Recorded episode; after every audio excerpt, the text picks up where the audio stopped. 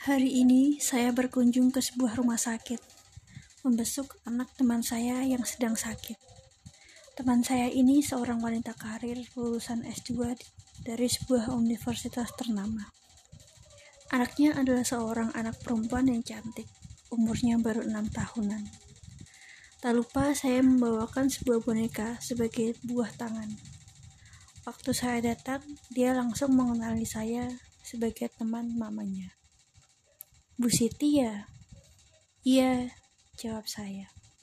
Agak terharu karena dia mengenali saya.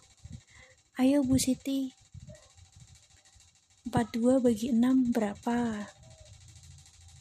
Kalau doa masuk kamar mandi? Kemudian dia menirukan gaya mengajar bu gurunya di kelas.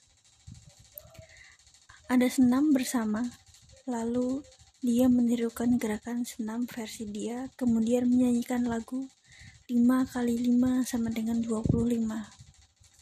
Setelah itu, dia melafalkan doa sebelum makan. Bu Siti, ayo buat kalimat.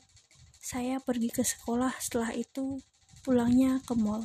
Bisa.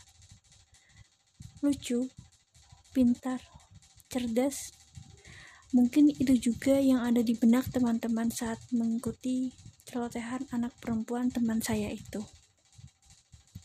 Namun, selama saya hadir di situ, sang bunda terus-menerus menyeka air matanya. Ya, saya turut prihatin dengan penyakit yang sedang diterita oleh anaknya. Penyakit apakah itu? Yang pasti bukan sembarang penyakit seperti anak-anak biasa bukan demam, bukan batuk, bukan pilek. Jangan terkejut teman-teman, karena saya berkunjung bukan di rumah sakit biasa. Saya sedang berada di rumah sakit jiwa.